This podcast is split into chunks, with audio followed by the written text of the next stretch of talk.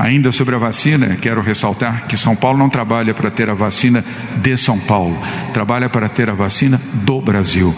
A vacina Coronavac será uma vacina disponibilizada para todos os brasileiros e não apenas para os brasileiros de São Paulo. Não há competição pela vacina, há competição pela vida.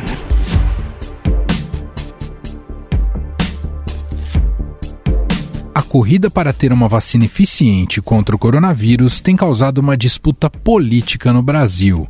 E pior, essa rixa questiona inclusive a obrigatoriedade da vacinação da população. Aqui no Brasil nós temos que ver, nós não podemos ser irresponsáveis de colocar para dentro do corpo de uma pessoa uma vacina. Quando eu falei, né? Ninguém pode obrigar ninguém a tomar uma vacina.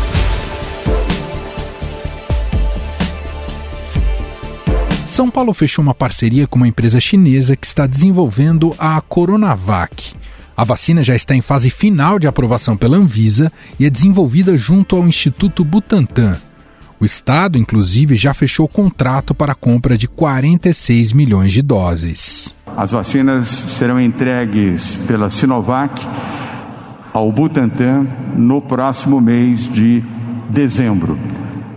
Obviamente que vamos aguardar a finalização dessa terceira fase de testagem da vacina Coronavac no Brasil e aguardaremos também a sinalização positiva da Agência Nacional de Vigilância Sanitária. Por causa dos resultados positivos até agora, o governador João Dória deseja vacinar toda a população paulista até fevereiro, começando em 15 de dezembro. Se tudo continuar correndo bem, tivermos essa terceira fase de testagem bem concluída no final do mês de outubro ou no máximo na primeira quinzena de novembro, já em dezembro deste ano teremos a vacina disponível para a imunização de brasileiros. Mas uma pedra apareceu no meio do caminho: o governo federal. Palácio do Planalto teria instruído o Ministério da Saúde a dificultar a vida de Dória. O número 2 da pasta, Elcio Franco, insistia em não incluir a Coronavac na lista de imunizantes que podem ser distribuídos pelo SUS e ainda aumentar a cobertura da vacina do Dória. Bolsonaro disse que qualquer imunizante precisa ter comprovação científica e aprovado pela Anvisa. Da nossa parte, a vacinação quando estiver em condições de, depois de aprovada pela Ministério da Saúde e com comprovação científica, tá? e assim mesmo ela tem que ser validada pela Anvisa, daí nós ofereceremos ao Brasil, de forma gratuita, obviamente, mas repito, não será obrigatório.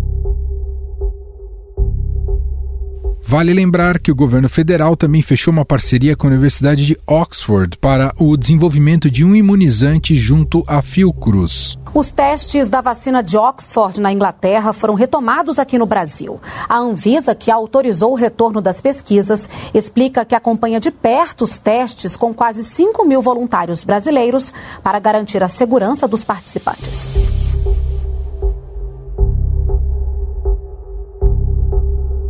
João Dória tem repetido que espera que a Anvisa não seja usada como instrumento político para dificultar essa aprovação. Então nós confiamos na Anvisa, na sua isenção e na sua capacidade técnica, como tem sido até aqui. E temos certeza de que isso não vai mudar.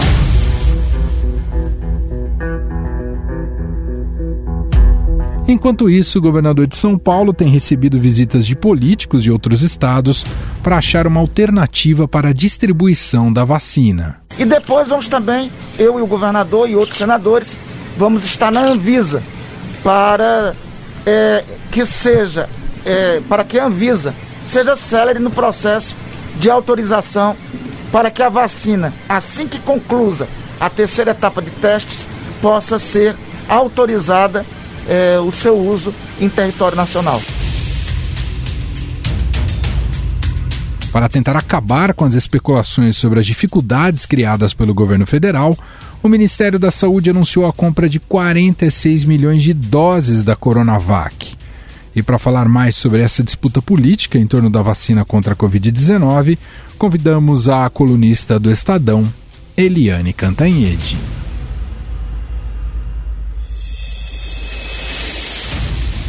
Como vai, Eliane? Tudo bem? Oi, Emanuel, tudo bem? E você? Tudo bom. Bom, a gente tem acompanhado e cada vez mais se aprofundando esse debate é, sobre a, o que a gente está chamando de politização da vacina. O presidente Jair Bolsonaro ele politizou tudo em relação à pandemia da Covid-19 desde o princípio e com a vacina não poderia ser diferente. Mas queria que captar um pouco da sua avaliação, Eliane, é uma questão de fundo de embate aí direto com o governador de São Paulo, João Dória, não é?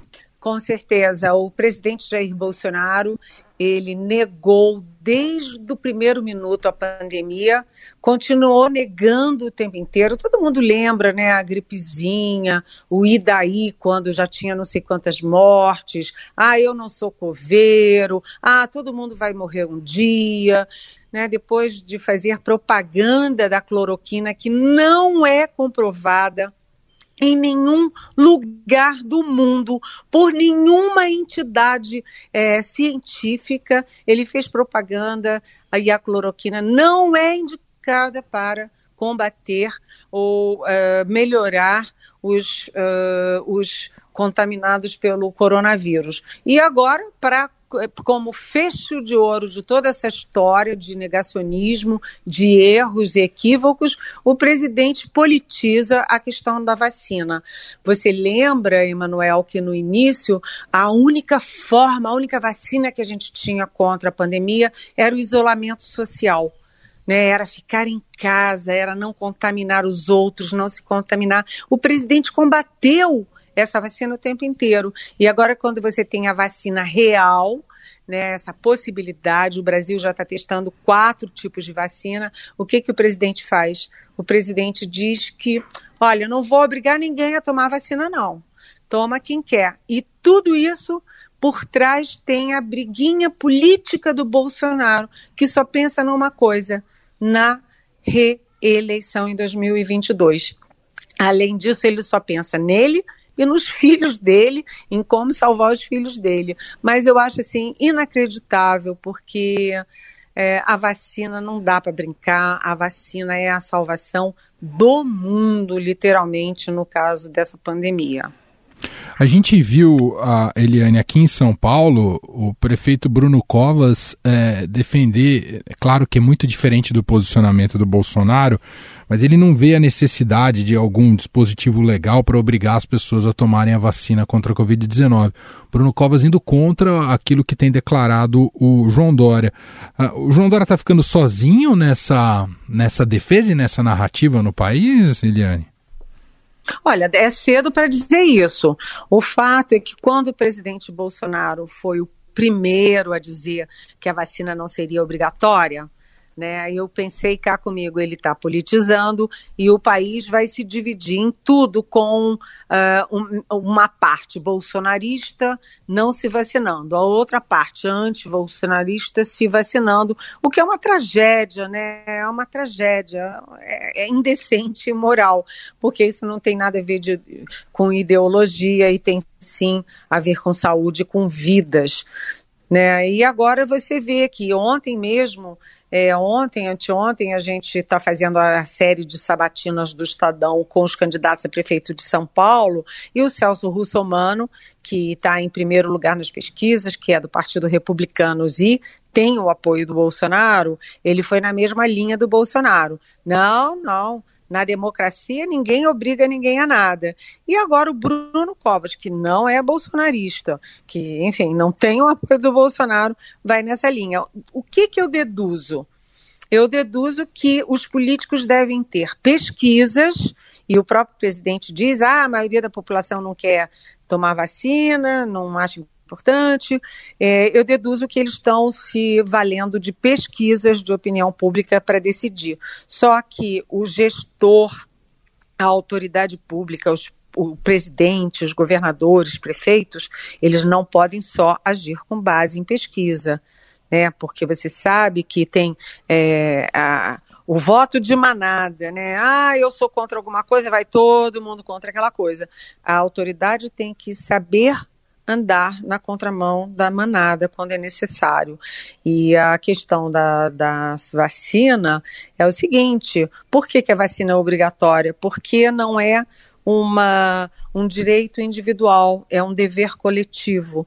Se você não toma vacina, você além de poder se contaminar, você se transforma num risco para as outras pessoas que não tomarem também a vacina. Então, quanto mais gente tomar vacina, menos risco de contaminação, menos risco de morte. Então, eu acho, sabe o que, Manuel?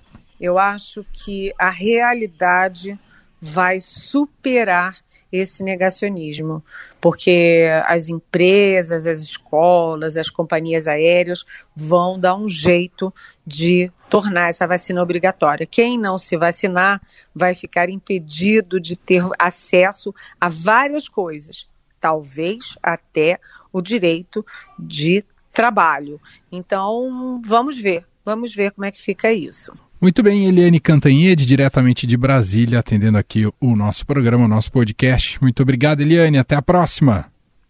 Até a próxima e vamos torcer também para que as nossas autoridades tenham juízo e que se comportem como homens públicos que têm obrigações com a sua gente e com a sua própria história.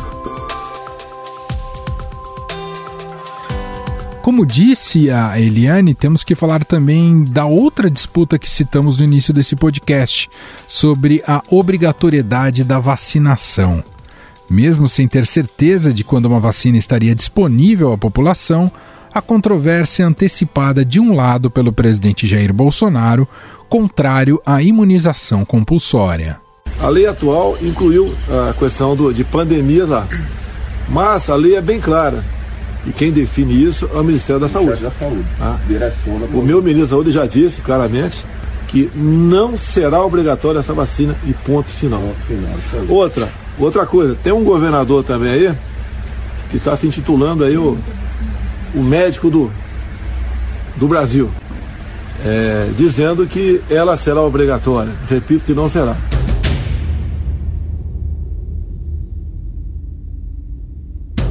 Do outro lado, o governador de São Paulo, João Dória, que se declara favorável à obrigatoriedade. São Paulo vai vacinar. Eu já garanti que aqui os 45 milhões de brasileiros de São Paulo serão vacinados. E em São Paulo, a vacina será, a vacinação será obrigatória, exceto se o habitante aqui, o cidadão, tiver uma orientação médica e um atestado médico que não pode tomar a vacina. E adotaremos as medidas legais se houver alguma contrariedade nesse sentido. Não...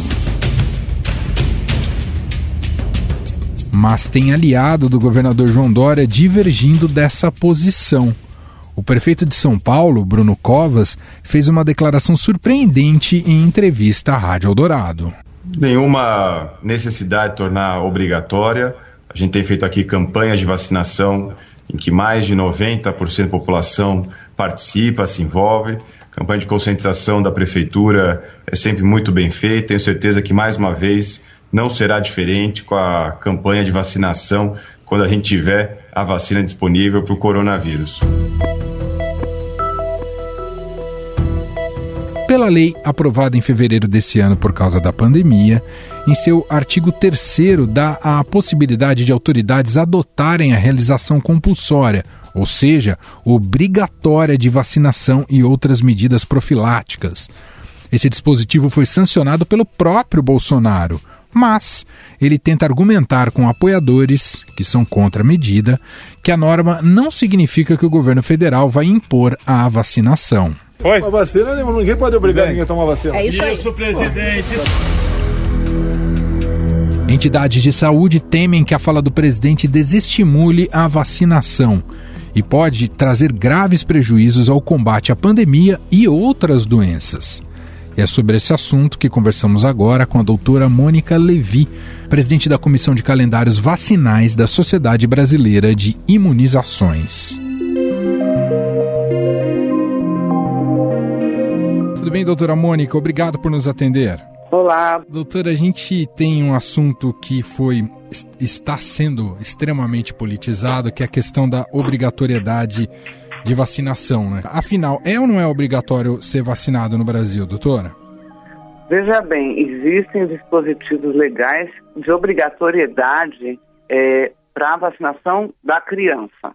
Tá? Leis federais, leis estaduais, o, o Estatuto da Criança e do Adolescente, então a vacinação é obrigatória. É, porém, é, as causas, as consequências da não é, vacinação não são levadas dentro da lei. É muito raro você ouvir que algum juiz é, tire a guarda de, de pais que não vacinam seus filhos, por exemplo.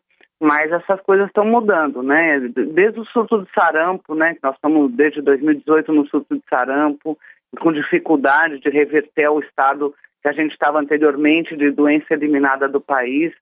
É, muitos pais estão é, sendo é, chamados em escolas, chamados em, nas unidades de saúde para atualizar a vacina dos seus filhos. A recusa total tá, é um problema. Ah, quando a senhora diz dispositivos legais, são vários uh, nessa regulamentação, são vários uh, ah, acessos que a população deixa de ter caso não tenha o filho vacinado, é isso? Então, isso varia muito nos países, né? Aqui no Brasil, até se prevê multa, possível perda da, uh, da guarda, né? Denúncia ao Conselho Tutelar e, e, possível perda da guarda, mas a aplicabilidade das leis é, em relação à criança, crianças e adolescentes, né?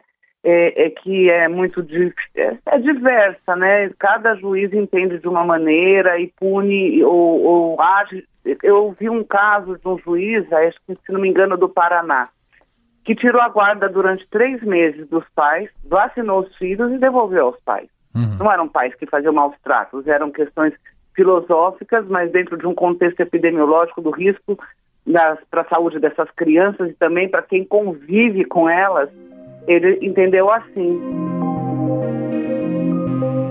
Doutor, acho importante a gente explicar também a questão de fundo científica, epidemiológica. Por que, que é importante ter uma cobertura vacinal alta na população? Veja bem, o que, que significa queda de cobertura vacinal? Você tem um risco de reintrodução ou de recrudescimento até de doenças que já estavam erradicadas ou muito controladas no país, como por exemplo o sarampo, que não é uma hipótese, está acontecendo isso. Nós estamos tendo dois anos de surto de sarampo é, por conta de baixas coberturas vacinais, mas também rubéola, difteria, poliomielite, entre outras, né?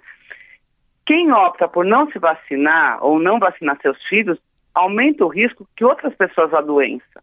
Não é só a, a proteção, não é só para ele. ele. Ele vacinado, ele deixa de transmitir.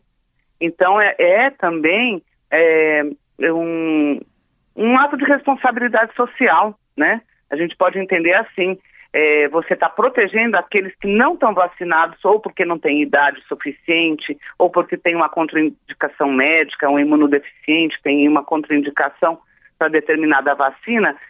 Então, a sua obrigação enquanto cidadão é de estar tá vacinado e não ser um transmissor, ainda que involuntário. É nesse sentido, né? Perfeito. Doutor, agora te perguntar sobre o centro dessa polêmica da obrigatoriedade da vacina contra a Covid-19. O governador do estado de São Paulo, João Dória, assim se posicionou né, na, da necessidade da obrigatoriedade, diferentemente do presidente Jair Bolsonaro, que coloca que ninguém será obrigado. Qual é a sua visão em relação a isso? Se a vacina for segura, a senhora entende que voluntariamente a população já vai buscar essa vacina? Há necessidade de regulamentar via lei para que haja uma obrigatoriedade mais uh, rigorosa? Mais contundente, mais né? Contundente? Eu acredito que vai ter que, ser, vai ter que ser assim mesmo, porque tem pesquisa feita pelo IBOP com a VAS que o resultado mostrou que um em cada quatro brasileiros está dizendo, adultos, né? Que não vão se vacinar. Estou ah, tá, vendo uma grande xenofobia contra a vacina chinesa.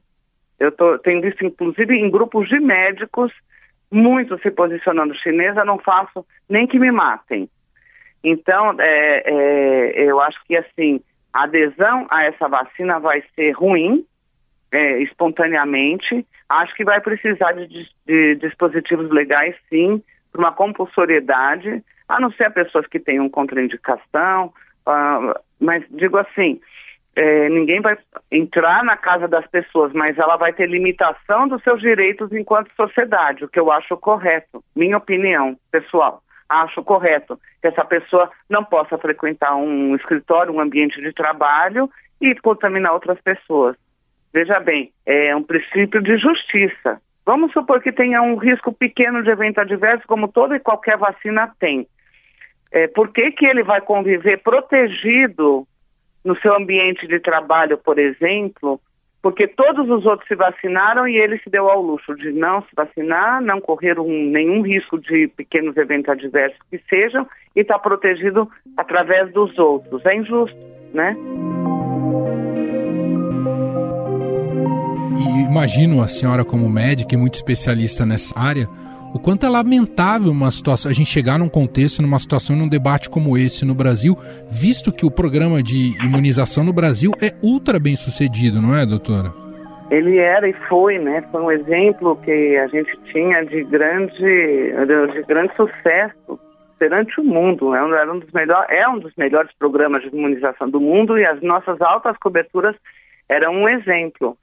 Agora a gente está numa situação bem diversa, que veio, veio vindo de 2015, 2016 para cá e que se agravou com a pandemia, né? Então, infelizmente, a gente está vivendo uma situação que a política está misturada com a ciência, está sendo difícil também um entendimento, um, sei lá, um, uma diretriz é, para vacinação, para lidar com a pandemia, e, e, eu acho que vai ser bem complicado a gente esperar que, tem, que tenhamos altas coberturas quando a vacina for licenciada. Acho que vai ter que ter um grande esforço aí da, do Ministério da Saúde, nosso Programa Nacional de Imunizações, para que a gente tenha os resultados esperados, né? Sem dúvida. Eu, pessoalmente, estou ah. aqui no estudo da vacina Oxford. Eu já tomei duas doses, não sei se foi de vacina ou de placebo. Ah, mas... a senhora está no grupo? Sim, sim. Ah. Hoje mesmo eu estou indo colher, daqui a pouco, eu estou indo colher sorologia é, de um mês após a segunda dose, né? Estou no estudo, no grupo de estudo. E, e, a senhora teve alguma reação até agora, doutora? Olha, na primeira dose eu tive um pouco de dor de cabeça, uma sensação de calafrio, transitória passageira, nada demais. É, na segunda dose eu não senti nada, absolutamente, nenhuma dor local, nem nenhum efeito sistêmico. Agora, eu não tenho, eu estou no grupo que, eu estou no estudo sem saber se eu tomei placebo. Placebo não é placebo, na verdade é a vacina contra o meningococo, CWY, né, que está sendo dada como vacina controle da vacina Shandox, né, que é a vacina Oxford. É, então, assim, alguma vacina eu tomei, mas é, não tem como ter certeza de qual das duas foi. Entendi. Essa sorologia eu vou ficar sem saber também, porque se o sangue vai para Oxford e a gente não pode saber. É, essa de Oxford, a necessidade de duas aplicações, duas doses, doutor? Também. Ela começou o estudo com uma dose única, mas os resultados que foram sendo vistos de sorologia para quem tomava duas doses eram bem melhores. Então, é, mudou o protocolo durante o estudo aqui no Brasil incluindo a segunda dose. Deixa eu fazer uma última pergunta. Como tem essa onda de negacionismo muito forte no Brasil, gostaria de ouvir da senhora, uma especialista no assunto, ah, passado por todos os protocolos e todas as regulamentações pelos órgãos responsáveis no Brasil, a população pode e deve confiar na vacina que será oferecida pelo Ministério da Saúde ou por, ou por algum governo estadual, doutora? Com certeza. A gente espera que, que não sejam questões políticas que levem ao, ao licenciamento e ao uso dessa vacina. Nós temos órgãos regulatórios que funcionam muito bem, a Anvisa é muito rígida né, no estabelecimento de, uma, de um licenciamento, e a partir do momento que for licenciada, a gente acredita, como todo e qualquer produto que foi e, é, e passa pela, pelos critérios da Anvisa, a gente se sente seguro sim.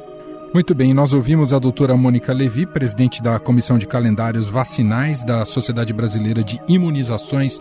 Doutora, muito obrigado pela entrevista. Obrigada a vocês e vamos lá, aguardar a chegada das vacinas. Um abraço. Estadão Notícias. Antes de fechar o podcast, reforço o convite mais uma vez. Ontem estreamos mais um podcast aqui no Estadão, o Trabalho Mental.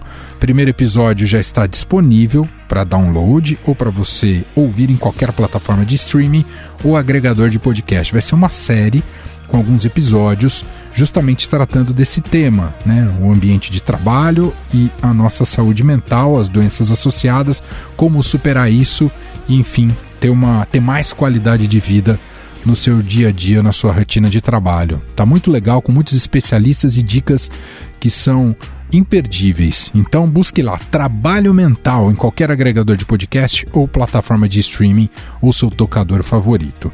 Estadão Notícias desta quarta-feira vai ficando por aqui. Contou com a apresentação minha, Emanuel Bonfim, produção de Gustavo Lopes e montagem de Moacir Biasi.